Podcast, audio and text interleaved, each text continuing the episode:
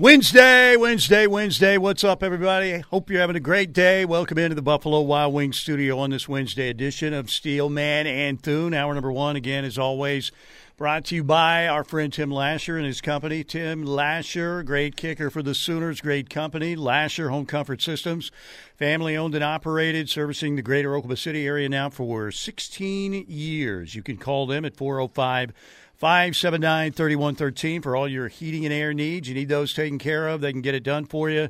Home comfort you can trust. Lasher, Home Comfort Systems, 405 579 3113. What's up, Parker Thune? How are you? I'm doing great, Steely. I'm almost through Breaking Bad. Getting close, huh? Getting close. How many episodes are there in the final season? Oh gosh, I can't remember. You know, and I've watched it. I watched it twice, actually. Really? Two times. Who's your favorite Breaking Bad character if you had to pick one? That's a great question. Probably Mike. Mike's pretty good. Mike's a good character. Mike's good, and then you've got to jump into Better Call Saul after uh, after Breaking no, Bad. you know what? You know, I take it back. I, as much as I like Mike, I think Saul is actually my favorite character. Saul's pretty good. I mean, you've got to do bre- uh, Better Call Saul now after Breaking Bad. Got to. Yeah, huh? yeah. That's yeah. a lot of commitments. Yeah, well, Mike is very prominent in uh, Better Call Saul as well. He's so good. He's really good. Understated, but great. All right. Uh, how we feeling about the Sooners and Iowa State Saturday night? 20 The point spread, spread. is what 19 and a half right now. Is it now now to 19 and a half? Okay. Yeah. Oh, I thought it was up to 19 and a half. It opened at minus 13 and a half. Really? Yeah. I saw 20 on ESPN What is it? yesterday. Okay. Yeah. Yeah, I'm sure So- some places it probably is 20, but uh, I I bet you it's a win and a cover for Oklahoma. That Iowa State offense is not good. Like, don't be fooled by their performance against Oklahoma State last week. That offense is not good. I wasn't fooled. I wasn't fooled because Oklahoma I State. I know is- you weren't. Yeah, but You're no, I know what you're saying. Now, am I? I'm not sure, but do you kind of have the feeling? You hope the play. You know the coaches won't, and I don't think the players are going to have this feeling either. I really don't. Uh, I think this staff will be really good about look ahead games. But I'm ready to get to the Cotton Bowl, man. oh boy, stealing. No, that's the wrong mentality. to get to the Cotton Bowl. I'm sorry. wrong sorry. mentality. I am thinking Dallas already. Now, the Sooner players and coaches, they're more focused. They are, uh, I, I think they will lock in on Iowa State, and I think they'll win this football game. Uh, can they cover? Yeah, they can cover if they play uh, solid football. But I got to tell you, I'm like, can we just move ahead? Oh boy, Steely's having his monster energy drink with a shot of rat poison today. Yeah. well done, sir. I like it. Yes, I'm. I'm. I'm very susceptible to the rat poison. Iowa State, even when Iowa State was going great with Matt Campbell, they still bore me. Ames, Iowa bores me. The uniforms bore me. Iowa State is a snooze fest. Hopefully, uh, if you're listening in, Sooner players, all one of you that might be, probably not, uh, don't think like me. But I am so ready to get to the Texas game. I'm very ready. What are you thinking right now, OU Texas? Percentage chance the Sooners win in the Cotton Bowl. What percentage would you put it at right now for OU to win? in the Cotton Bowl. Mm-hmm. It, uh, right now, pending the outcome and the optics of Texas's matchup with Kansas, I would say Oklahoma has a 45% chance of winning in the Cotton Bowl. That's exactly where I am. Really? I was going to say 45%. Yeah. And I got to say, a lot of the time, I don't like being this way, but I'm kind of a Sooner pessimist. I go into games a little bit scared. Now, during the Switzer era, you know, in the 80s, particularly, you know, once they got good again in 84 and kept going, I usually thought, yeah, Oklahoma's going to find a way to win this game. Uh, after seeing some of what happened with Muleshoe living dangerously last year, I have become a little bit more of a Sooner pessimist. Oh, no, you know, which I don't like that. So if you win this week, and I think the Sooners will take care of business against the Cyclones, and then you win the Cotton Bowl, man, that, that pessimism is going to go away. So much relies on the next two weeks for this Oklahoma football team. And I want to talk more about that and where you guys are right now. Are are you having problems locking in on Iowa State? I want to know. 405 651 3439. 405 651 3439. on the Knippelmeyer Chevrolet text line. On the text line, Cam says, For the love of God, please, no Taylor Swift talk. Listen, we ain't going to talk about Taylor Swift on this show. We keep the main thing the main thing. You are Jalen Hurts. Yes, you are. You just went after every show. You go lift weights for thirty minutes before you meet the media to talk about your performance. Blacktop Billy on the text line says, "Hogwash, boys, we're gonna win." See, Blacktop Billy, I, I wish I could feel that confident, and uh, maybe the Sooners will go there and win. And it's some PTSD from forty nine to nothing, but um, you know I'm at about forty five percent. I'm about 45%. But we'll see. Do I think Oklahoma can win the game? Yes, I do. No doubt. No doubt. And I was thinking before the season, you always question when Texas gets off to a good start, even when they go to Tuscaloosa, because, you know, Texas fans, they've got to have, even though after 49 to nothing, they always, I, I, we were talking about this before we came on the air today, and there with Tyler and OU photo guy Mark, um, that you felt like ever since about 2000, even if they didn't win every year, the Sooners had a mental edge. I felt like going into that game. It was Texas always thinking, oh man, here comes Oklahoma again. And again, sometimes the Sooners would lose a game here or there in that series. But I always felt like Oklahoma was going to be the tougher team, the more disciplined team, and find a way to win. The question is, did the Sooners lose that edge last year? We'll find out. We'll find out. But I know we got to lock in, got to lock in on Iowa State. I want to start out talking a little recruiting um, before we uh, we get going with some sound. We're going to hear from Matt Campbell from his press conference coming up in the next segment. We have T.J. Eckert today at one thirty-five. Uh, Michigan State, Mel Tucker's out. By, out officially. Bai Jobe is there, of course. He is. Uh, this Reggie Power kid, right? Reggie Powers, yes. Reggie Powers. Not Austin Powers, but Reggie Powers. Decommitted and uh, got a boom Oklahoma offer what are we thinking about? You know what's going on at Michigan State. Bai Jobe, what would that take? Would the Sooners are still interested? Clearly, they're interested in Reggie Powers, the four-star safety who decommitted yesterday. Uh, what are we thinking there? Anything new? Reggie Powers is somebody that Oklahoma is going to have a good shot at now that he's back on the open market, and I, I'll say this much: he will be a take regardless of what happens with Michael Boganowski. So the Sooners are willing to recruit Powers independently from Boganowski. Uh, as far as the Bai Jobe thing is concerned, yeah, look, it's it's fun to speculate about whether he might be coming home to Norman after his freshman season at Michigan State, but there's just there's so much that has to happen for that conversation even to have legitimate roots. He's going to have to get in the portal first, and trust me, that's not a decision that's going to be made lightly. So, on Bai Jobe, let's let's wait until or unless he gets in the portal, then we can initiate that conversation. But no, as far as Reggie Powers is concerned, I do expect Oklahoma to be in the mix there with that recruitment now reopened. What's his background? Where's he from? And Centerville, Ohio, mm, the so southern portion of the state. Buckeyes, Cincinnati, teams like that. Notre Dame getting in the mix. Yeah, Notre Dame makes sense. So, um, it's going to be interesting to see what happens. Now, the other news is Terry Bussey makes his announcements. Announce, announcement. Jeez, dude, settle down. Too much energy drink. Three thirty tomorrow. Is that right? Around three thirty tomorrow. Like that. Tomorrow afternoon. And uh, you've been OU on the phone. And OU A&M. It's slightly, and you still think A and M, but we just I, don't know, right? Look, again, in my heart of hearts, I think this is A and M's race to lose, and there better be an immediate emergency BOR meeting to give Emmett Jones a hefty raise if he pulls off Terry Bussey tomorrow. I mean, Emmett Jones is clearly the front runner for recruiter of the year right now. I was, you know, I was talking, and it's going to be locked in. Pardon the pun. No, if, right. if he gets Terry Bussey, it's over, man. He can Shoot, do the I, he can do the Vince Carter meme. It's over. I was talking to a source yesterday about the Bussey recruitment, and they said, "Man, about the only thing Emmett Jones hasn't done yet in the nine, what eight, nine months he's been at Oklahoma is land a five star, and now he's potentially on the verge of doing just that. Again, am I am I there yet? No, but let's see what happens tonight." Tomorrow morning, because I, I, it does feel like this is one that's going to legitimately go down to the wire. Going to be interesting. Going to be very interesting. So if Emmett Jones gets Terry Bussey, the Regents, I'm sure he's going to make more money, you know, when they get together after the year, and he'll get a raise.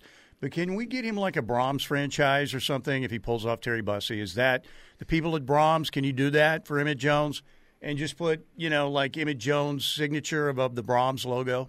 Something like that? I don't know. May, might have to do it for Miguel Chavis and Todd Bates, too, down the road the way the Sooner staff is recruiting, it has been very impressive. 588 says, for what it's worth, my buddy knows Terry Bussey. And he told him two days ago that OU is for real in this. There you go. It's for real. It is for real. Man, that would be quite uh, quite the coup for OU if they can get that done. Because where was OU with Terry Bussey a month ago, two months ago? I mean, they were, you know, they were in the mix, so to speak, but they weren't very seriously in the mix, right? Everybody thought it was going to be A&M for a long time. And maybe it still will be. Maybe this will be another Dominic McKinley situation. Who knows? But uh, it's going to be very, very interesting to see what happens again with uh, that commitment coming up tomorrow. Somebody asked, is Jones going to the commitment tomorrow? Well, it's not legal. He couldn't do that even if he wanted to. So no. Okay. Tomorrow around 3:30 for Terry Bussey, the five-star wide receiver and defensive back. And uh, is A&M going to play? Would A&M play him at wide receiver? A&M probably would play him a wide receiver, yeah. Well, right. particularly if he says, I also want to play, you know, wide, because there's been some talk of defensive back, right? Maybe he could be, who was the last? Andre Woolfolk did that for OU for a while. DJ Graham's done it, but obviously wasn't doing it at the same time.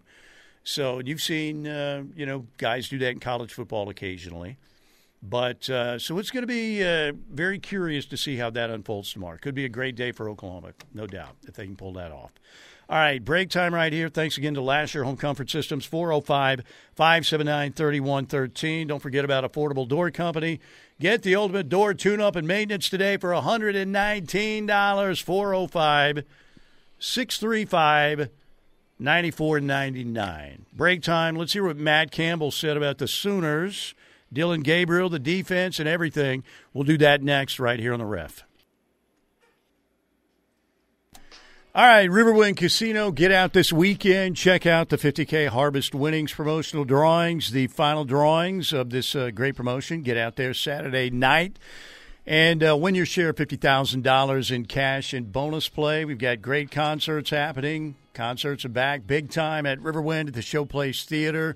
October 6th, we've got Foreigner there at the Showplace Theater. Also, Carly Pearce, October 14th. Gin Blossoms and uh, Tonic will be on the Beats and Bites stage October 22nd outdoors, which will be a great deal. Tickets for the Beats and Bites shows are only 10 bucks a piece. That'll be a heck of a show.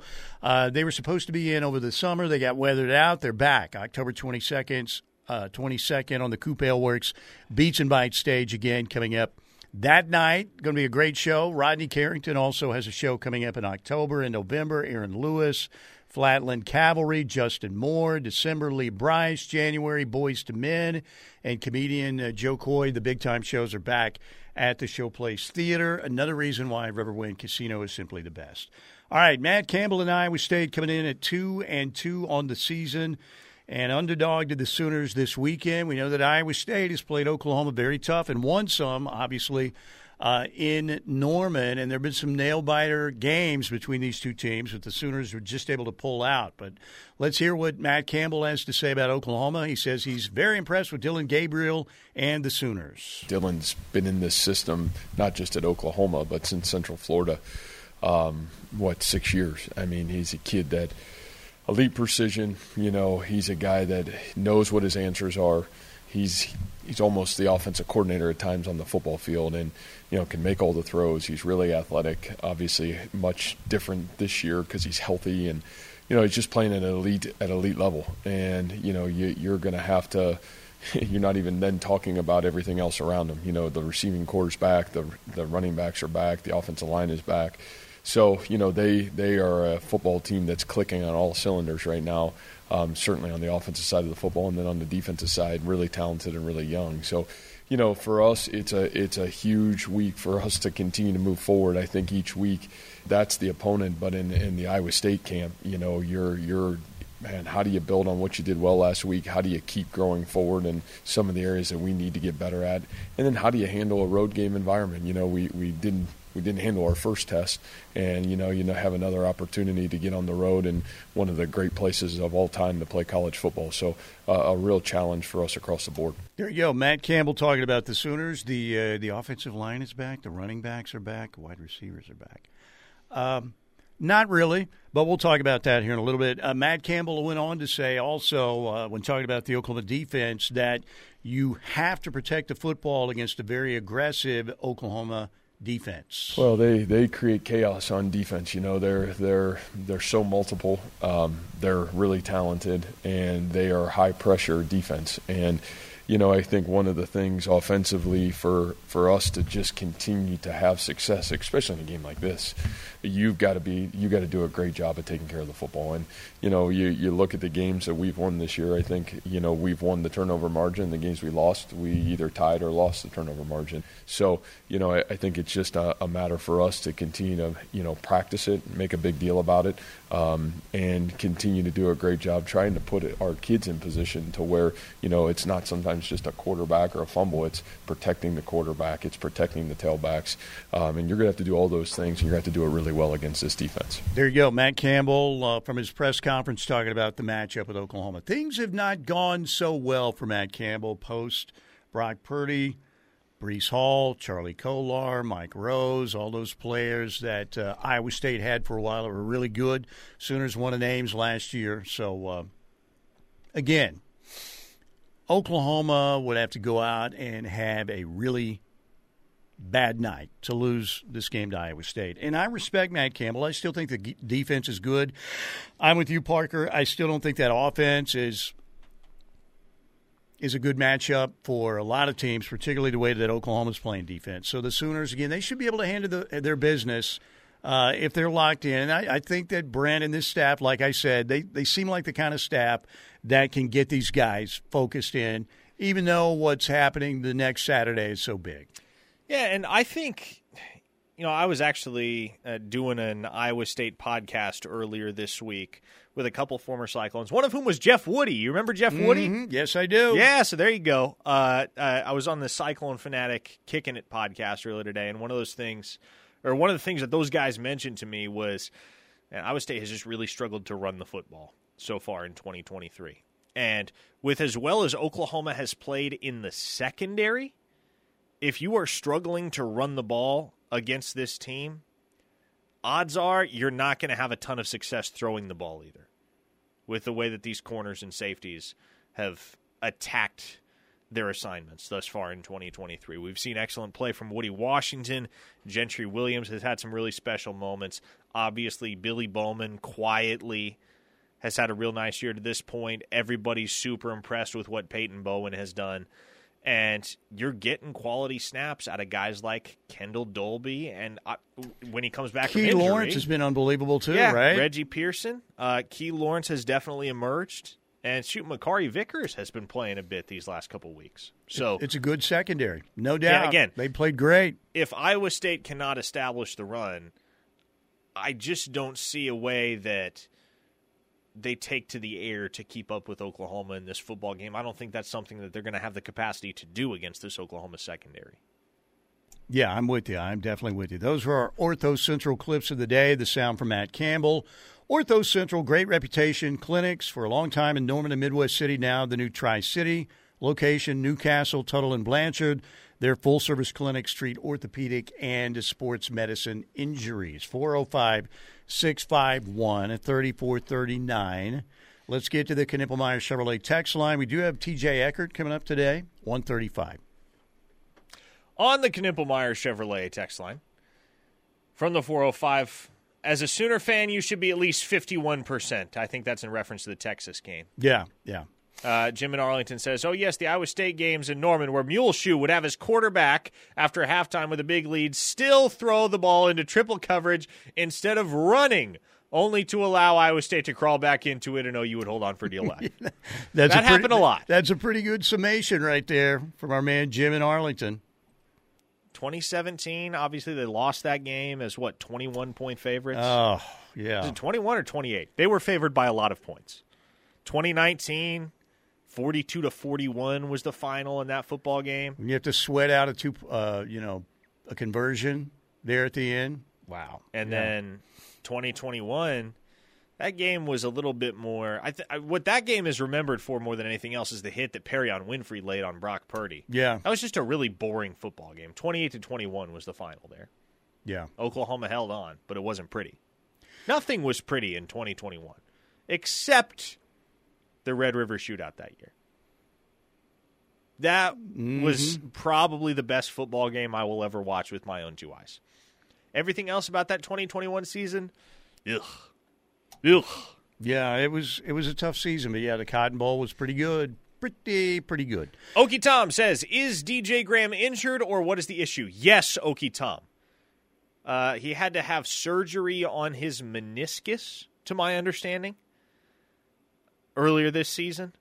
So he's yeah he's on the shelf. That's why you haven't seen him in uniform for the Sooners. Uh, Sugar Shane, uh, Kent Bradford gave my family his uh, Red River rivalry tickets. What are the odds that his seats are on the Texas side? Hopefully zero, right? I, I would think. Spence and Tulsa Mm-hmm. says Perrion hit Purdy so hard it made him a quality NFL quarterback. and Drew from Flower Mound add, he added, "Don't forget the thick six with Jalen Redmond." That's yes. right. Good recall. Yes, Yes. absolutely. And you know who forced that fumble? You remember who forced that fumble? uh, was it Caleb Kelly? No, it was Key Lawrence. Was it really? It was Key Lawrence. Wow. Key Lawrence been around for a while now, hasn't he? He's been Third good year? at generating turnovers. Yeah, he has been. He's having a really good year, man. He's having a really good year. Frisco Suitor says, Guys, am I crazy for thinking the game this weekend against Iowa State could end up being a down to the wire dogfight? Look, I'm not saying OU loses this game, but they better be ready to play. This is the type of team and coach that you turn the ball over or sleepwalk through a quarter or two and you could find yourself in a fight late in the fourth. Guess I'm just guarded, but in my opinion, OU is not in a position, nor are they good enough to take anyone lightly. Yeah, I, I think that's a good point. Hopefully, they're not like the old dummy announcer here talking about let's move on to the Cotton Bowl. I, don't think they will be. I think this staff is better equipped than the previous staff to deal with that. And look, every coaching staff everywhere, when you have a bigger game the next week and you have a, an opponent you're supposed to beat by, you know, 17, 21 points this weekend, they're going to try and they're going to make the speeches. Can't overlook this. But I think the way Brent goes about his business, you know, the standards, the standard, and the way they they work those guys, um, th- that doesn't mean they may not go out and, and not execute or something. But I, I do think they will they will uh, have Iowa State on the mind as much as they can this weekend. I really think that. All right, 405 651 at 3439. 405 651 3439. Speaking of Kent Bradford, I think Douglas Miles sent out that pic recently of Kent Bradford at the varsity alumni game with Sam uh, holding his helmet not long ago. A young Sam Bradford. He looked like he was like seven or eight years old, something like that. Pretty good picture. Oh boy, Trey Dissident. As long as DG is the quarterback, we could lose any game. Trey has spoken. He is not a fan of Dillon Gabriel. You know, a lot of Dillon Gabriel's Sooner career is on the line, especially in Dallas, because so many Sooner players have been, and coaches in particular, defined by the outcome of Oklahoma Texas Here's games. here's what I want to know before we hit a break, Trey. If Dillon Gabriel is objectively what lifts the Sooners to victory in the Cotton Bowl, will you be willing to acknowledge that he is the right guy for the job at the University of Oklahoma? Because if you go from 49 to nothing one year with no Dillon Gabriel to Dillon Gabriel being the reason Oklahoma beats Texas the following year, I feel as though at that point it's pretty indisputable what type of player Dillon is and how valuable he is to this football. There you go. My guess is that Trey would change his tune on if that happened. If Dillon Gabriel hope so. goes out and throws for four touchdowns or whatever against Texas and they win the game, that um, you know he's just he's he's Trey is consistent. He has not been a DG fan for a long time. Nope. All right, 405 651 3439. Knippelmeyer Chevrolet text line. Good to have you along. on this uh, Wednesday edition, getting closer to Oklahoma, Iowa State. Pregame show at noon here on the ref on Saturday. We shall return. Coming up next hour, a complete breakdown of Taylor Swift and Travis Kelce's relationship and where it's headed. Right here on the Ref Not. Somebody was very upset. I guess uh, Plank was talking about it at the end of his show or something. They were Really? very upset. No more Taylor Swift. Oh, please. So- Listen, Plank's a variety guy. Plank is a variety You- you- guy. when and he's you- an excellent broadcaster, top notch. Plank is knowledgeable on a vast variety of subjects. You tune in to listen to Plank, you know what you're getting. Yeah, yeah. It's it's good stuff's what you're getting. Good stuff. That's what you're getting. All right, uh, 405 651 3439, Knippelmeyer Chevrolet text line. I got a text during the segment. Steely and Parker, let's do this. Better or worse for position groups as compared to where we thought they might be before the season? All right, we can Oh. do that real quick. Uh, let's see if you agree. I'm going, uh, let's start with the offensive line or quarterback. Better. Still some things that Dillon Gabriel needs to do, but I still think better. Running backs, worse. Uh, o line, worse. Uh, do I think they can get it together? Yeah, they still have that chance. But at, at this point, you can't say better. Wide receivers, better, much better. Defensive line, better. The ends and the interior. Linebackers, better. Corners, safeties, better. Kicking game, worse. Only because the punting has sucked. Been a plaster disaster so far. But coverage and everything's pretty good. So, uh, what do we say about special teams? And what do you think on the, go through those position units and give me what you think? I think Dillon Gabriel has been, hmm, well, hmm. it depends. Uh, how are we gauging this, Steely? Is it Where relative to would be? my expectations or public expectations? I would say your expectations. Okay. You know, or, or you compare it to last year or just what you thought it was going to look like uh, before the season kicked off. I think Dillon Gabriel has exceeded my expectations. okay, we're, we're in Slightly. agreement. Yeah. Slightly. It hasn't been leaps and bounds better than I thought Mm-hmm. it would be, but he has slightly exceeded the expectations that I've had. Running backs have not been good. Running backs have not been what I expected them to be. they've got and Teddy was talking about this yesterday, and uh, you know because people are talking about what about Barnes and Sawchuk, and you know whether it's the injuries or you know Brent said practice, Demarco Murray makes that call, and the running backs are good. Demarco, I mean you know, uh, Tawee Walker's good, Marcus Major's good. Jovantae Barnes and Sawchuk have a chance, I think, to be better when they're healthy. We've seen that before, but we haven't seen it so far this year. But they don't have that guy who makes you miss. And Teddy's 100% accurate on that. Eric Gray, remember his first year? Boom. Open field, he was tackled a lot. Developed that spin move and that cutback. That's what these guys have to do to break off bigger chunk runs. Wide receivers have been so much better Yeah. than I could have imagined they would be. Well, somebody threw the tight ends in there, Well, and the and tight ends are, are worse, definitely. But you're talking about Brayden Brayden Willis, Yeah, who was I- really good. I don't even know that I would say there. I don't know if we have enough to judge the tight ends off. I'm going to give that one a grade of incomplete. Okay. Because they haven't really utilized the tight end in the game plan, at least not significantly. So True. I'm not drawing conclusions on the tight end group. That is the one position group on the team where I'm like, I I don't really know enough yet. Okie Tom, you're also right. When it comes to the O line, I'm still going to go worse than I thought right now. But the pass pro has been great, really, really good. And the running game, eh, not so much. Regarding the offensive line, But they are who we thought they were. Very nice. I mean, I got no problem with the way that the offensive line has played. I mean, if you're just asking me, are, are they considerably worse? No. But if you ask me better or worse, you know, without any nuance, I'm going to say worse than I thought with a really good chance to get better because Bill Bedenbaugh's coaching them up. That's what I'll say. I just the issues in the run game, I think, fall more on the backfield than they do on the offensive line right now, and they've been really good at protecting Dillon Gabriel. Yeah, so they've I, been great there. I wouldn't say they have exceeded my expectations. I also don't feel like they've fallen short of them. So the offensive line has been about what I figured they would. be. You want to say a C? And Savion Byrd's been hurt. He's going to be back. It looks like this week. He's been practicing, so we'll see. All right. Uh, what else? Defensively, secondary has been better than I thought. I mean, every area, Clearly, right? clearly, gotta be. significantly better than I thought. Linebackers have been better, absolutely. Defensive line has been about what I figured. Um, I'm not oohing and eyeing over them, but I'm also The interior part of the defensive line, though, has done a much better job than a year ago. But you're talking about where your expectations were with the new guys they brought in, right? yeah. You know, I I expected them to be above average. In their mind, in my mind, they have been above average. The linebackers have been excellent, and the secondary has been excellent.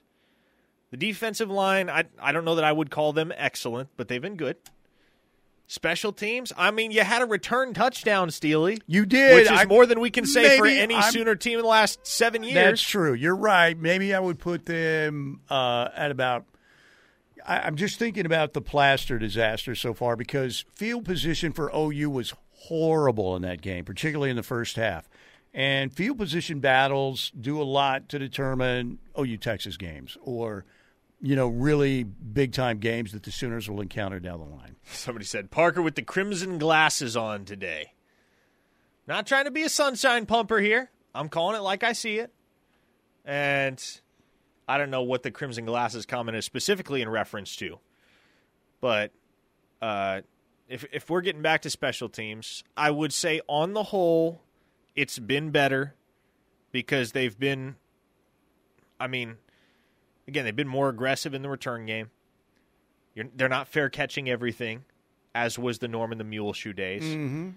True. Place kicking hasn't really. I mean, we haven't we haven't had much of a chance to see. I mean, how many field goals has Zach Schmit attempted? He had the two chip shots against Cincinnati. Yeah.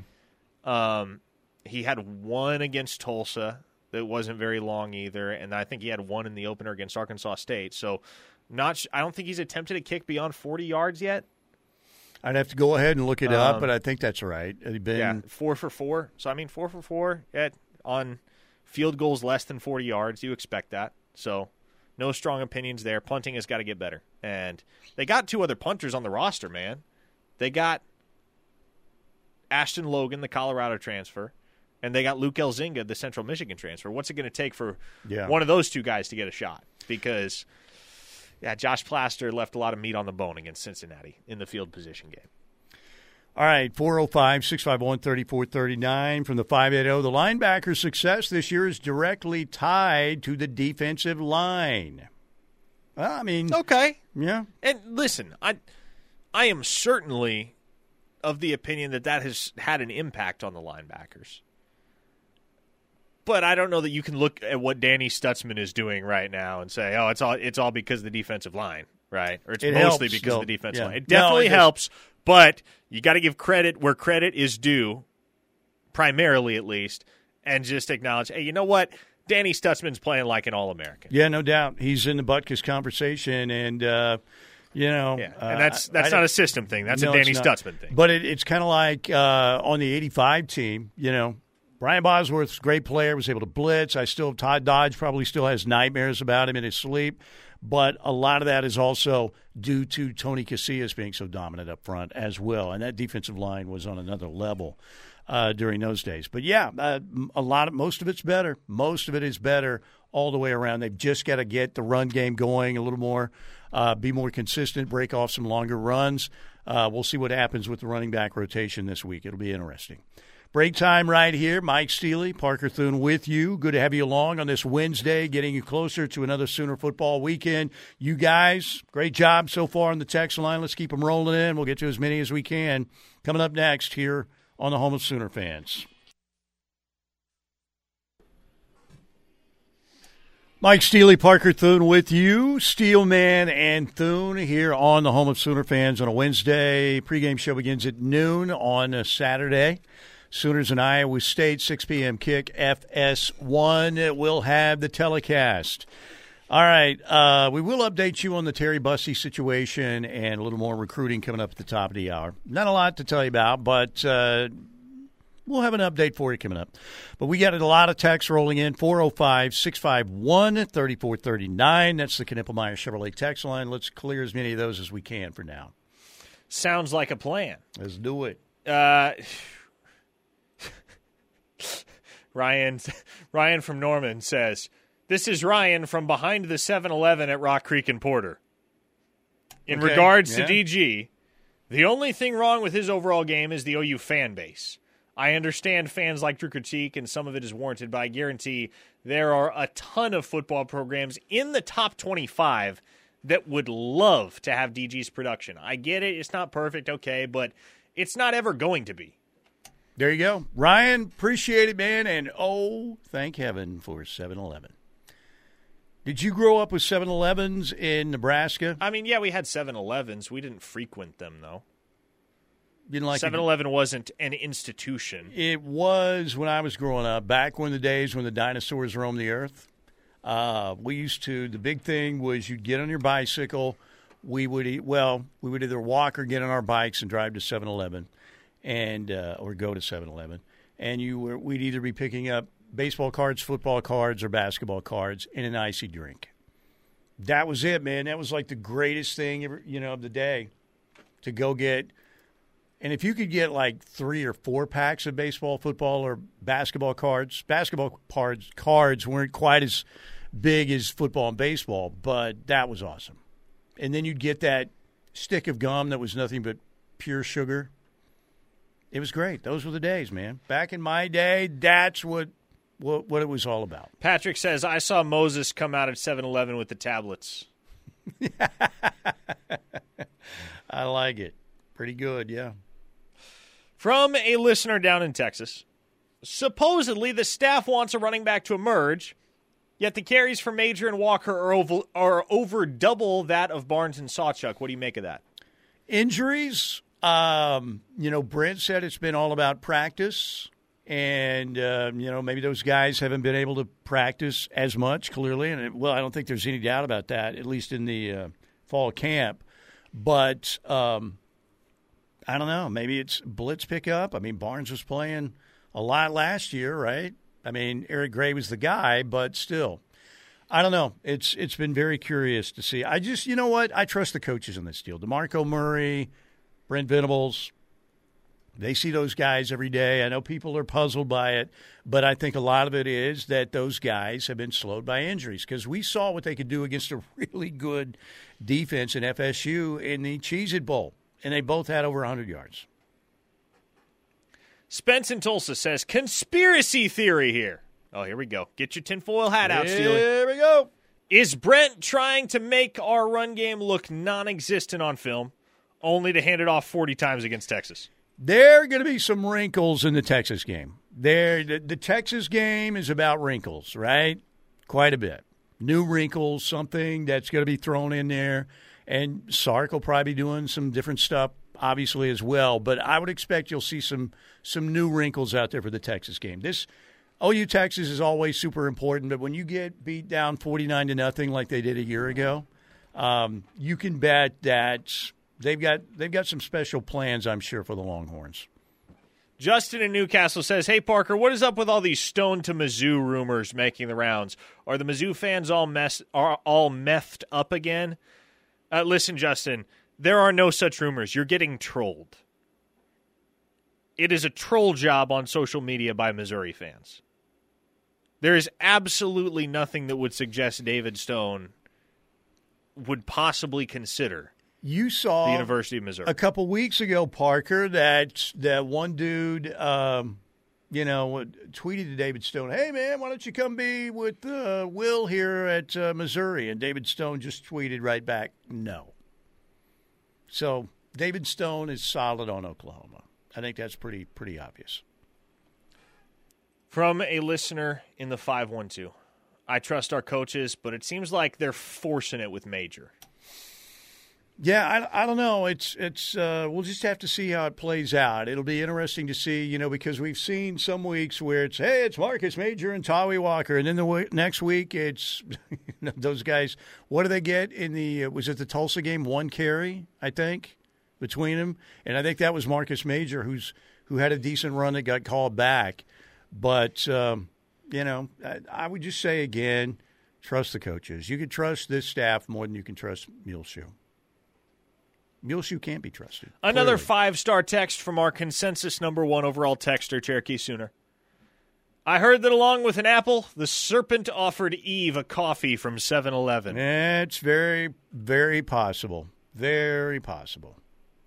Frisco Sooner says, You guys remember when BV said the most important thing with the running backs is their availability?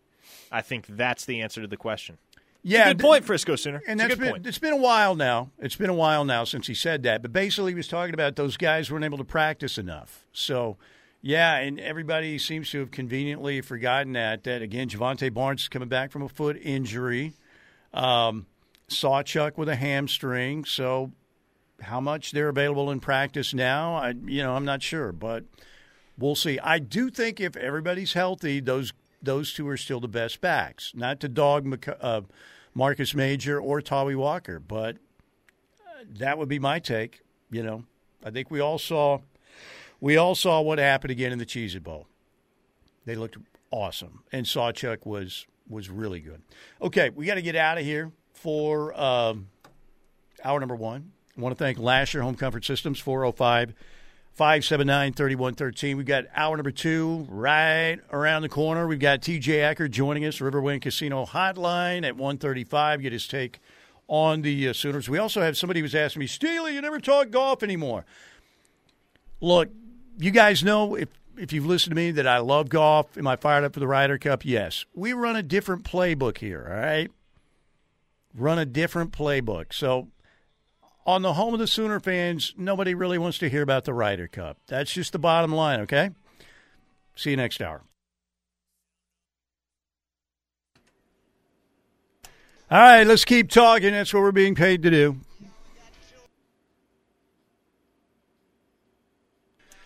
Want to thank Oklahoma Generator for sponsoring hour number two here. Steelman and Thune on a Wednesday. Oklahoma Generator, family owned and operated, pride themselves on incredible customer service, great reviews there. Oklahoma's highest rated and longest operating Generac dealer, currently offering new customer discounts and free 10 year warranties with new installations. Oklahoma Generator. Check them out online, okgen.com, or you can call 405 321 6631. Any idea how tall uh, Pete Thamel is? How tall Pete Yeah, Thamel like, is? is he a bigger That's guy? just a very weird question I know, to kick but I'm off watching him up two. here. I'm watching him up here on the TV monitor, and he looks like a pipsqueak. I'm just, I, he's a fine reporter, but he, there's, he looks pipsqueakish. You don't know. How do you gauge that? Well, he's just got like small shoulders, and he looks all pipsqueakish. Just Okay, I mean, you're you're like only seeing him from the waist up, or maybe like the yeah, that's the pecs up, right? right. That's why I'm wondering: is he a pipsqueak or not? I, I'm going to look this up for you. All I'm going to see if we can get an answer on the interwebs. Pete Thamel height. I might be the first person that's ever typed this into a browser. Just put in: is Pete Thamel a pipsqueak or not? This is first thing that comes up. Pete Thamel is a man of average stature and stands at a height of five feet eight inches. I told you he was a pipsqueak. I could tell. That is pretty pipsqueakish. I don't five know. Foot eight. just, I like man. what is the cutoff for pipsqueak? I don't. Nick Saban's a pipsqueak, right? Yeah, Isn't he's Nick like- Saban like five nine. I mean, no, no, no. Saban's like five seven. That's what I'm saying. But he might be the baddest pipsqueak of all time, Nick Saban. So is five like where do you draw the line? Five what? I think pipsqueak is five nine or below. Okay, there you go. Well, Nick Saban's five six. By the way, just fact checked you on that. Cow. Yeah, so Nick Saban is five six. Pete Thamel is five eight. They both fall into the pipsqueak category. How many pipsqueaks you think uh, are on our text line right now that are five nine or below? I'm trying to think how many pipsqueaks are on our staff here at the ref. how many adult men did you just call pipsqueak I don't know. in this I mean, office? I'm just saying. Connor Pasby.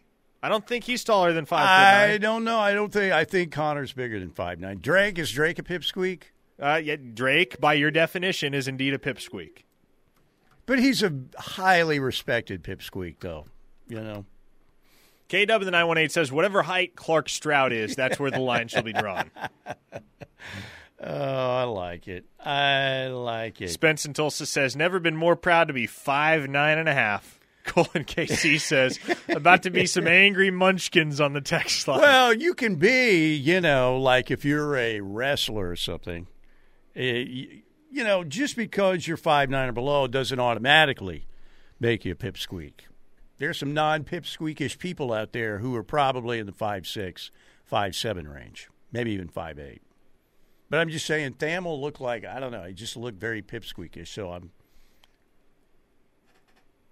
just seeing.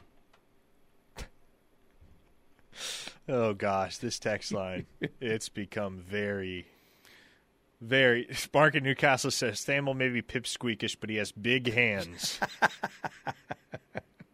This is the kind of high quality radio you tune in for, right here, ladies and gentlemen. Is Pete Thamel a pipsqueak or not? He is a fine reporter, though. Regarding your comments at the end of last hour on golf, a listener in the 405 says, Seeing as I don't know what the Ryder Cup is, you're right. Yeah, and look, um, sometimes I've had other radio people. How can you talk about recruiting in the middle of June? You know, certain people. Because there is no off season from recruiting. certain people, you know, how's it feel to be, you know, and you run the playbook. The playbook is I'm five six and I'm uncomfortable with this topic. Now you're good. You're non pipsqueakish nine one eight. You're clearly not a pipsqueak. You're you're good, but um, you know this is the home of Sooner fans. It's just like there was an Oklahoma State person, and I've got Cowboy friends, plenty of them. And it was long in the text line blowing up. How are you talking about OSU? I'm like, what about the home of Sooner fans do you not understand? I mean, that's how this radio station goes. So for me to say, you know, we'll talk a little bit of Thunder um, because, you know, it's a professional sports franchise. We'll bring Brandon Rahbar on. But I've always felt that there are plenty of national sports shows to talk about national sports, too, right? If you want the Ryder Cup, go to the Golf Channel. Um, I'm not saying that I'm not excited about it. Clearly, I am. I love golf, but I wish I was better at it. But I love golf. But this audience, I would be catering to like maybe two percent of the audience. So as we've said here, the the meal consists of a porterhouse steak, a very good one, which is Sooner football, and then some side dishes. All right. And the Ryder Cup is like that little bit of parsley on the plates. That it's there, but nobody Parsley. nobody cares about it. It's the garnish, right? The garnish. I mean, at least in this audience. Uh, Braylon in the 580 asks, Is Tawee Walker a pipsqueak? Well, he is five nine. Is he now? However, that man has about more muscle mass than any other five foot nine human in college football. I think the Cincinnati cornerback found that out that he is not a pipsqueak. So anyway, yeah. so you get an exemption if you're 220 pounds of sheer lean muscle. People, don't be. By the way, and I don't think that guy was, but don't be one of those who takes everything seriously. Okay, we're just being stupid here. That's all we do, really. That's right. We're just being stupid. We've been trying to bring back words. We we thought about nincompoop yesterday. So there you go. The Co- Cody says people who are five six are indeed pipsqueaks. The only exception is wrestlers. They are savages, no matter the body size. dude, you don't mess with a wrestler. no, you do not. You, just see don't. cauliflower ear, You- uh, you you avoid that fight at all costs. That's right.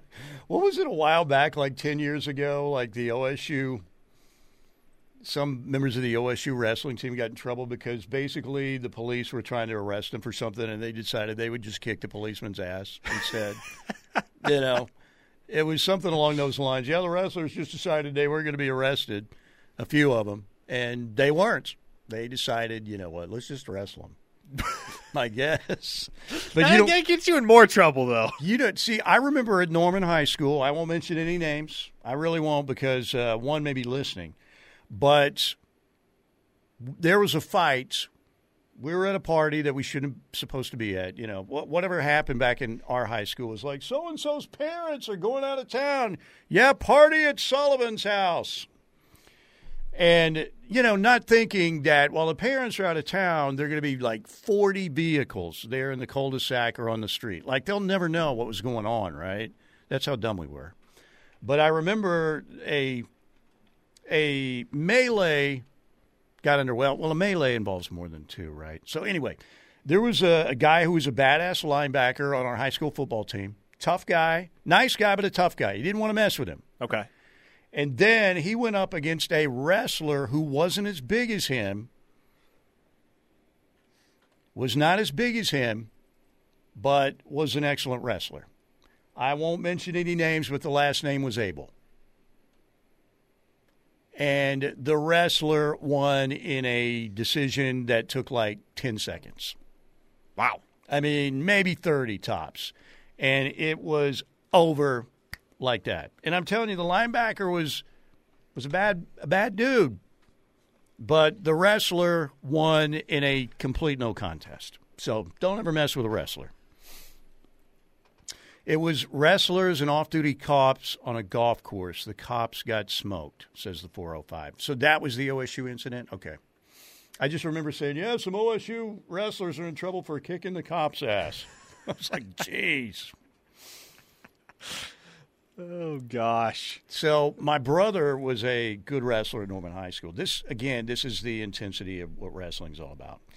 Um, if you ever went into the high school wrestling room, did you have a wrestling room at your high school? No, we didn't. Okay, when you walk through that, it's basically it is you better have like a hazmat suit because Yes, it's, it's going to be the smelliest place in your high school. At least it was for us. It was like Jamie Christmas, you know, because we had to walk through the wrestling room to get to the basketball locker room.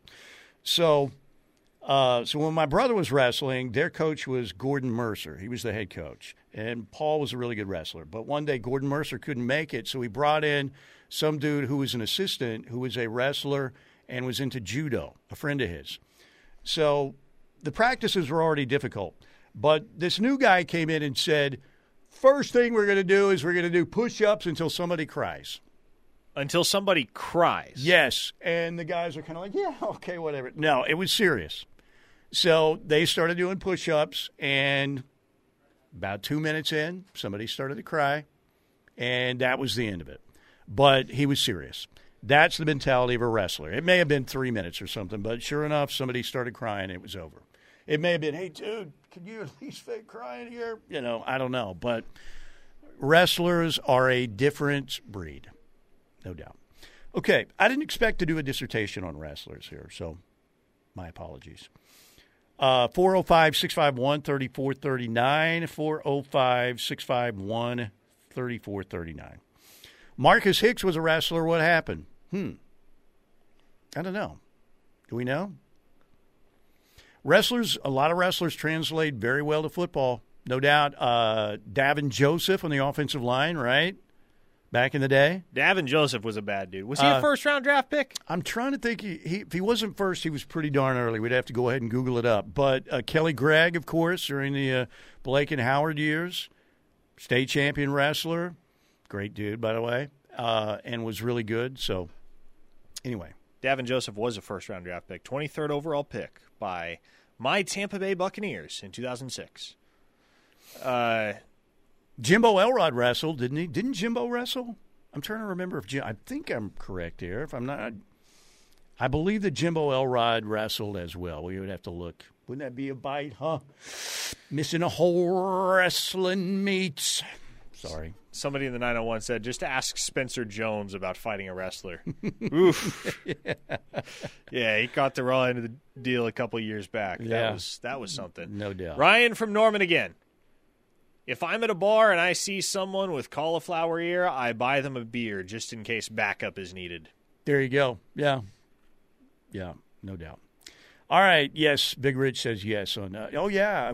Uh, obviously, Doctor Death, Steve Williams back in the day. Uh, here's here's a Q text, Overton. Here's a text from a Green Country listener. I must be on the wrong radio station. Wrestling is a stool water topic, not OU. All right, we went down a rabbit hole. My apologies. That's on me. 405 651 3439. Yeah, you guys are right. Yeah, Dr. Death. I remember Dr. Death, obviously, great, great uh, former Sooner. Obviously, pinned by Mitch Shelton and maybe the most memorable Bedlam match of all time at back at the old Gallagher Hall back in the day. Creed Humphrey was a wrestler, too. That's right, Tyler. Yeah, good call. All right, break time. Keep it right here on the ref. We're coming back. We got TJ uh, Eckert, almost said TJ Perry. TJ Eckert coming up at 135 right here on the home of Sooner fans.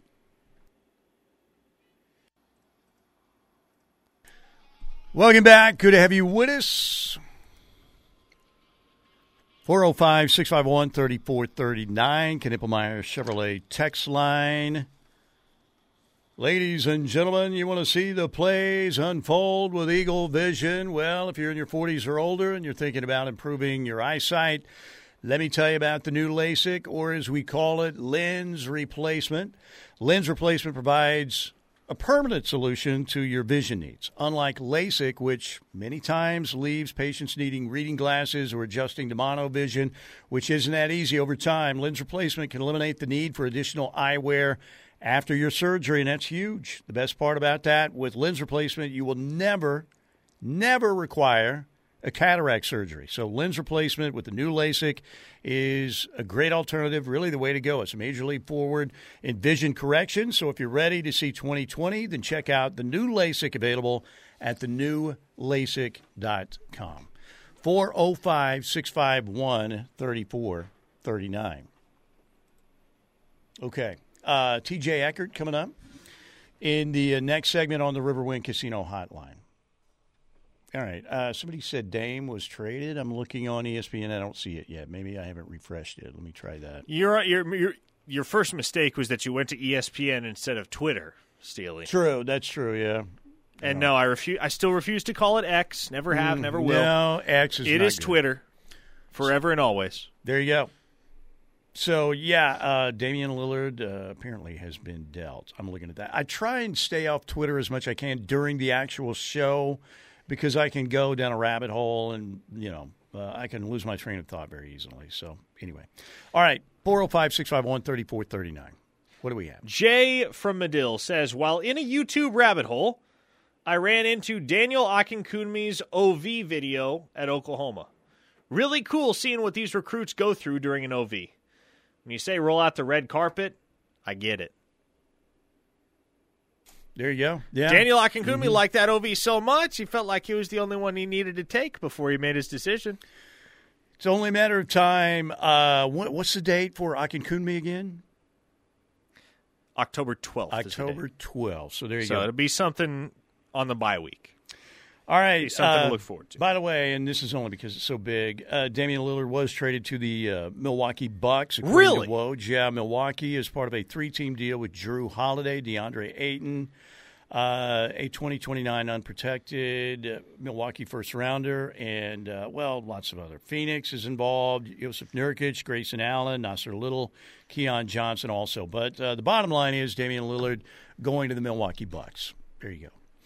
405 651 3439. Blacktop Billy, are you there? Uh, Blacktop Billy says, I live across. Are you talking about his brother? I'm talking about an Abel, as in Stan Abel's son back in the day. Uh, he was, I saw a Rumble, uh, Norman High at a party, and I think his name was Darren.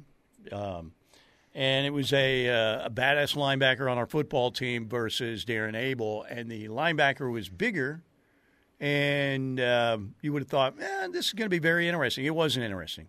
It was Darren Abel in a uh, in a very easy decision. It didn't take long, so that's why you don't mess with wrestlers. Just saying.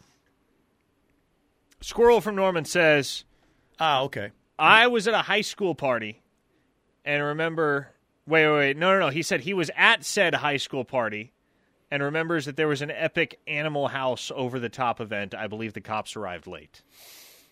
You may be remembering the same rumble that I did. Uh, Squirrel was a fine catcher back in the day on the Norman High, high School baseball. Team. Oh, so you know Squirrel?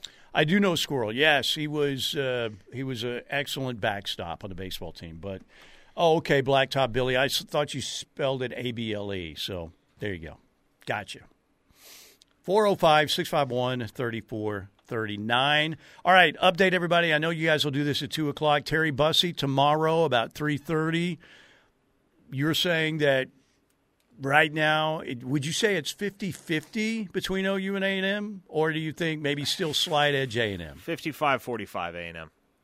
Okay. OU has made this thing really interesting. Emmett Jones has made this thing really interesting.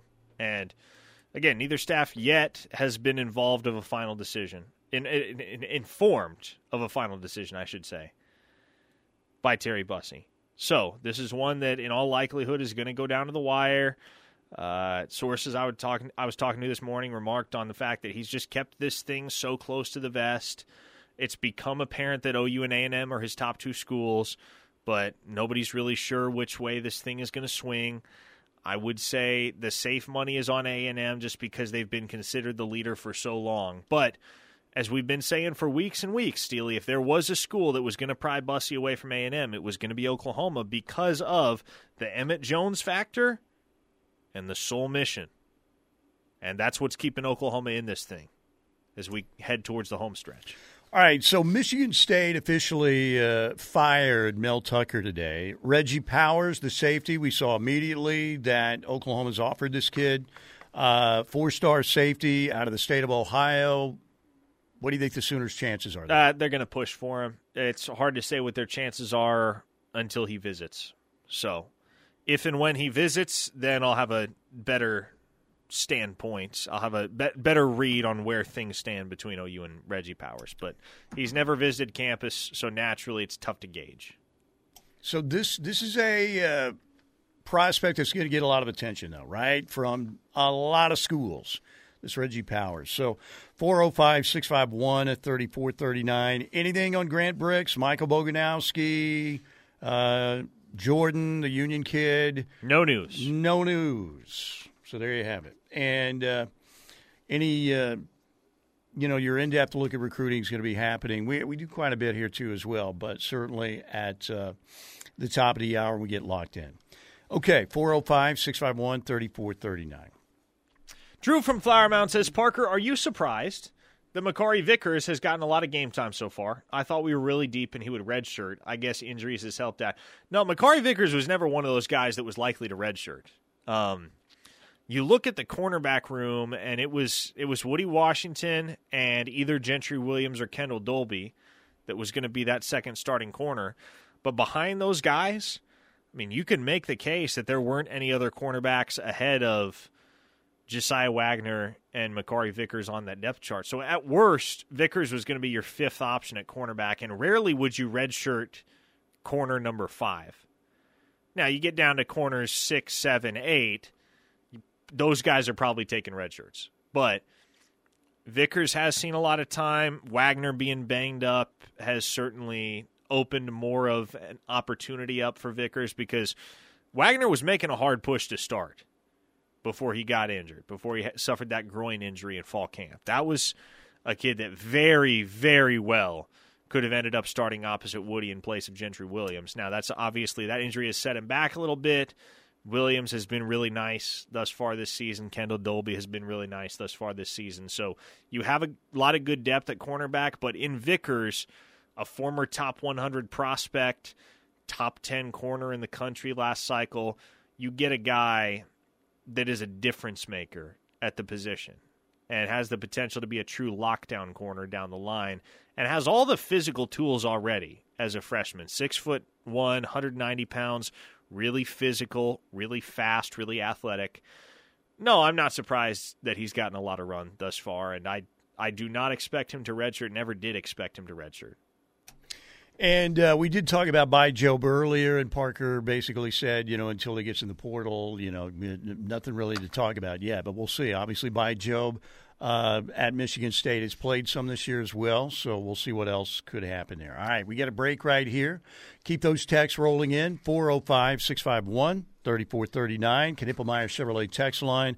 Our pregame show begins at noon on Saturday, all right, for Oklahoma and uh, Iowa State, 6 p.m. kickoff on FS1. When we get back, we'll jump on the Riverwind Casino hotline, talk to our friend TJ Eckert from Tulsa. That's next, right here on the home of Sooner fans.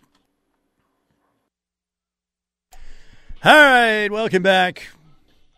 Riverwind Casino, ladies and gentlemen, it's where it's at. Brand new gaming floor, nearly 3,000 electronic games Big time hotel connected to the casino. They have the best games, the best bars and dining, the best hotel, the best service. They have it all. All your favorite table games, great promotions. The new Member 7 promotion, you can earn up to $450 in one day with a brand new Riverwind Wild Card. Won't cost you a dime. You can't upgrade it, but a standard issued Riverwind Wild Card won't cost you a dime. It could win you a bunch of dimes. And uh, we've got great shows at the Showplace Theater back now. We also have the 50K Harvest Winnings promotional drawings happening. at the conclusion of that great promotion Saturday night. What's not to love about Riverwind Casino? They've got everything. Coop Ale House Bar is unbelievable. Beats and Bites. We've got an October 22nd show with. Uh, the Gin Blossoms and Tonic outdoors in the Coop Ale Works Beats and Bites stage. Riverwind Casino is at the standard in the metro area for the best casino experience for a long, long time, and the best has gotten better. So thanks again to our friends at Riverwind Casino. TJ Eckert on the Riverwind Casino hotline. What are we thinking about uh, Oklahoma, Iowa State this weekend, TJ? There, you know, Iowa State's in that classic spot just before Texas. Um, you know, with this staff, I think it looks it looks a little bit different to me.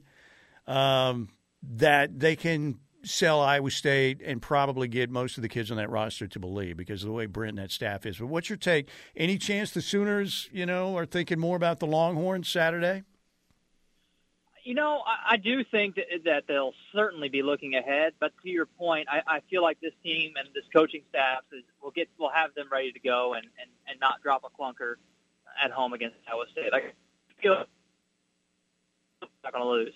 I feel like they're going to win. My my concern level is is how they win. I, like I I feel like they need a little confidence boost on on offense right now, uh, specifically the run game. Like I, I know that you know Iowa State's historically had a good defense, historically been fairly difficult to run the ball on, but you you got to you got to put together some form or some semblance of a run game, or give the offensive line uh, a little confidence going into Texas week, just because it's been so bad, not bad, it's been not great recently, and so.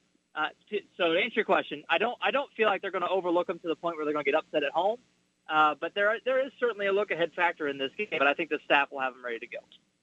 TJ, you think it makes it easier for Oklahoma not to look past an opponent when you got a team like Iowa State that's played them so tight so many years in a row?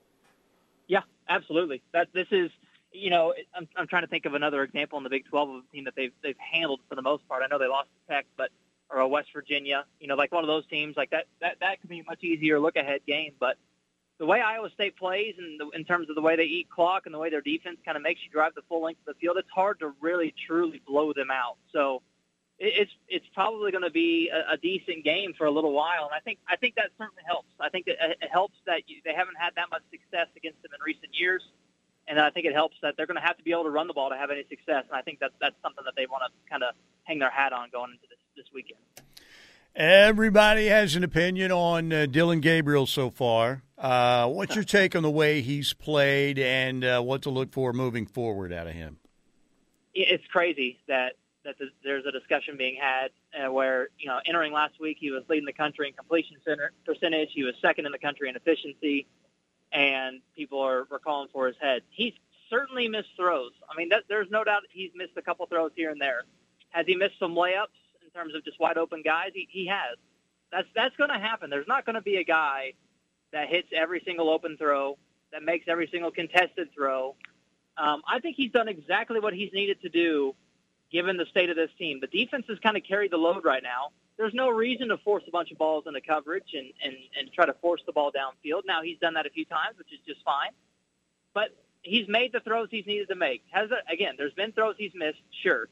But it feels like the same argument we had last year with Dillon Gabriel, and that there's just this such a high expectation for the quarterback position in Norman that any missed throw is like an indictment and like need to, we need to find somebody else. It doesn't help that Jackson Arnold's there. It doesn't help that he's looked pretty good in, in the time he's gotten but I think he's been fine. I think he's been better than last year. And Um, I just think the expectation for the quarterback position at OU is so high that, that fans expect more. And I, you know, I, I understand it, but I, we're not, I'm not to the point of even considering benching Gabriel right now. I think he's played. I think he's played well and, and played just fine given the state of the team.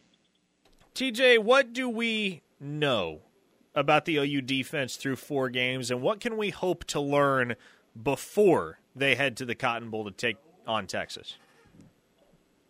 You know, I, think we know that this team is is a better tackling team. They have a better understanding of the system, which can lend to being in position to make those tackles. And so those are the two things I think I can certainly sit here and say right now is that they're a better tackling team. Uh, they're a little more sure of themselves in the system.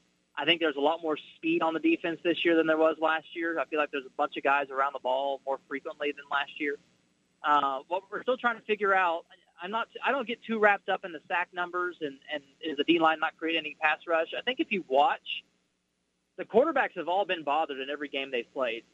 They haven't really, maybe they haven't gotten to them, maybe they haven't taken them to the ground, but there have been some hurries, there have been some uncomfortable moments for quarterbacks, opposing quarterbacks with this Sooner D line. And then last week, I felt like Brent Venables and the staff kind of got in their bag a little bit with some of the blitz packages they were bringing. It felt like they were getting a little more exotic with some of the stuff they were doing, and so that was encouraging to see. I feel like they're kind of opening things up a little bit. So uh, I would like to see a little bit more D line pressure. Like that would be great. I'd also like to see defensive backs not panic too much when they when they're in good position and committing pass interference calls. We've seen a couple of those, whether we like the call or not. Um, so that'd be something else to keep an eye on. Just a little bit more confidence from the DBs when they get in those one-on-one situations and not panicking and, and ended up getting a flag called. Our guest, TJ Eckert, on the Riverwind Casino Hotline. As you look around the country so far, uh, what stands out to you in terms of teams, individual performances? Uh, what what's been the uh, thing that's caught your eye? Well, honestly, Steely, it just it feels like things are pretty wide open. Mean, it, it truly does. It feels like there's not one team this year. I, I, I'm sure Georgia will probably kind of kind of carry the flag right now. Somebody has to beat them. They haven't played anybody, so it's really hard to get a gauge on them. I, I watched Michael Penix against Tulsa, so I've seen Washington play a couple times now, and he's impressive. Uh, I, I'm not, I don't know what the Heisman odds are right now, but he he should be up there at the top, if not the top guy right now. He's been he's been really good. He's solid. That Washington team is is good. That's gonna be that's gonna be a fun fun team to watch as the season progresses. But for me, honestly, in terms of what's caught my eye is the fact that it just feels like this race is more open than it has been.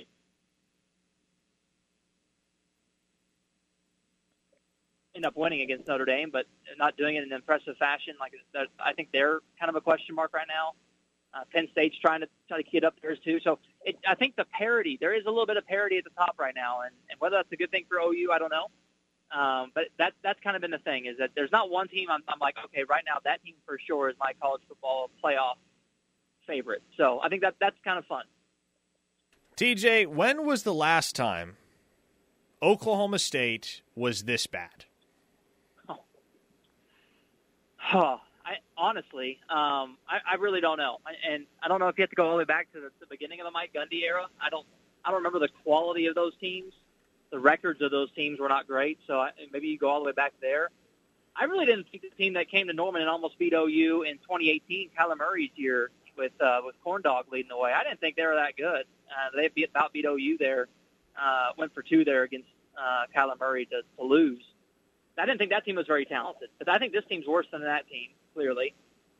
So uh, to answer your question, I don't know. I mean, I think you got to go back to the beginning of the Mike Gundy era probably to find a team that's that's been this this low on talent I think they finally, I don't know if Bowman's the answer or not, but picking one and just riding them was always the answer in my mind in terms of quarterback play. I just, it's so impossible to play well with three quarterbacks. I think they're all just average. None of them are like better than the rest.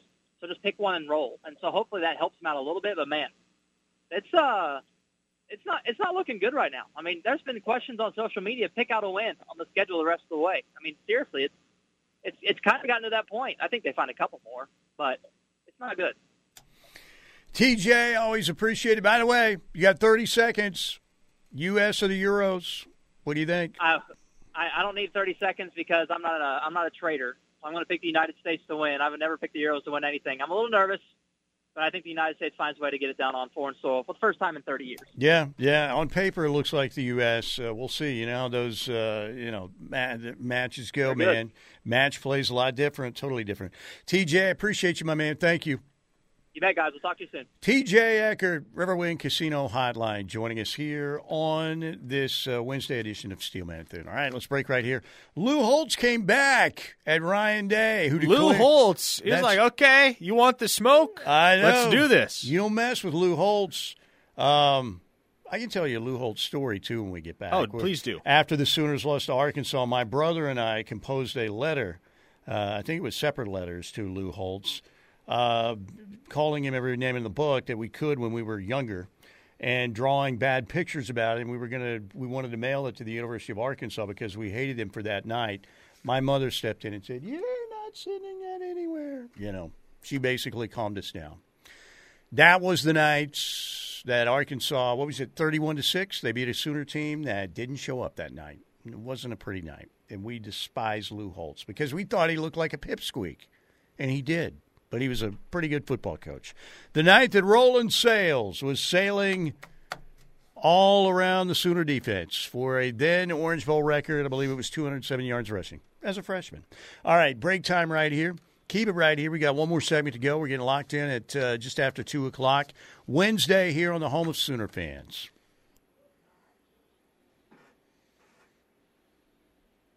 All right, welcome back. Final segment here on a Wednesday. You heard Ryan Day, you know, after the uh, huge win for the Buckeyes in South Bend last Saturday night. Lou Holtz had questioned whether Ohio State could match Notre Dame physically. And when Which the Buckeyes per- win the game. perfectly fair thing to say. By the way, Yeah. I am I am Team Lou Holtz all the way. Lou Holtz has been more of a more he's been more comic relief than hard hitting analysis for the better part of a couple decades now. True. but still, there was nothing Lou Holtz said that was out of the norm for pregame analysis of a college football game, and certainly nothing Ryan Day should have taken personally. Yeah, a lot of it. Look, coaches manufacture some stuff to get their teams motivated, and that that just sounded like it was so over the top afterwards. I understand the excitement of winning the game, but then everybody's good, you know, against Ohio. Like what? Okay, really? Uh, but here's Lou Holtz responding uh, yesterday to Ryan Day. You know, getting jumping all over Lou Holtz, and Lou Holtz wasn't uh, wasn't afraid to come right back at him. I can understand why he did. He doesn't want to talk about Michigan, you know, 0 and 2. He doesn't want to talk about the big game coming up against Penn State and against Michigan again. He's a great coach. He's done a tremendous job. He's a great offensive mind. Ohio State's a good football team. I don't think they're a great football team. He can go after me all he wants. The Notre Dame was a better football team and more physical. And I'm sorry that Coach Dave was offended by it. I hope he goes on, has a wonderful year. I don't think they'll be a great football team. I really don't. I felt Notre Dame won the football game. All we had to do was fall on the ball. There you go. Lou Holtz.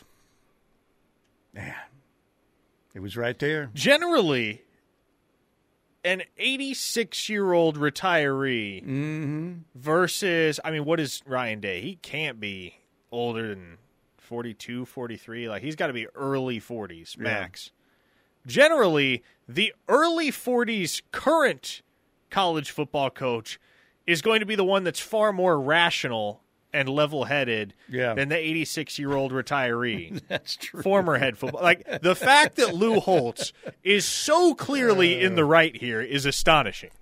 Now, you called Ryan Day the Muleshoe of the Northeast. Yes. So, who do you take in a cage match, Ryan Day or Muleshoe? Oh, Ryan Day. Yeah. thousand percent. Yeah. because he's from Ohio. That's right. Muleshoe's from freaking Muleshoe. So, um, but Ryan Day, uh, does he dye the beard? I think it's pretty clear, right? You think he does? I think there's. It looks a little too jet black It's me. it's very jet black. There is no question about that. Five eighty Nate says I'd pay fifty bucks to hear Lou Holtz say PJ Adebawore. Uh, like I said, I'm just going with PJ. I'm just going with PJ. All right, 405 651 3439. That's 405 651 3439. Who's the mule shoe of the Southwest and the. Well, Well, Muleshoe is the Muleshoe of the Southwest. well, yes, but he's west now, right? At least for now. I mean, he's pretty far south too. By the way, can we pull up everything runs through Lubbock one more time? What? Uh, Oh, let's see, nine twenty-five um, for Joy. I just love that they're getting their butt speed. It's so great.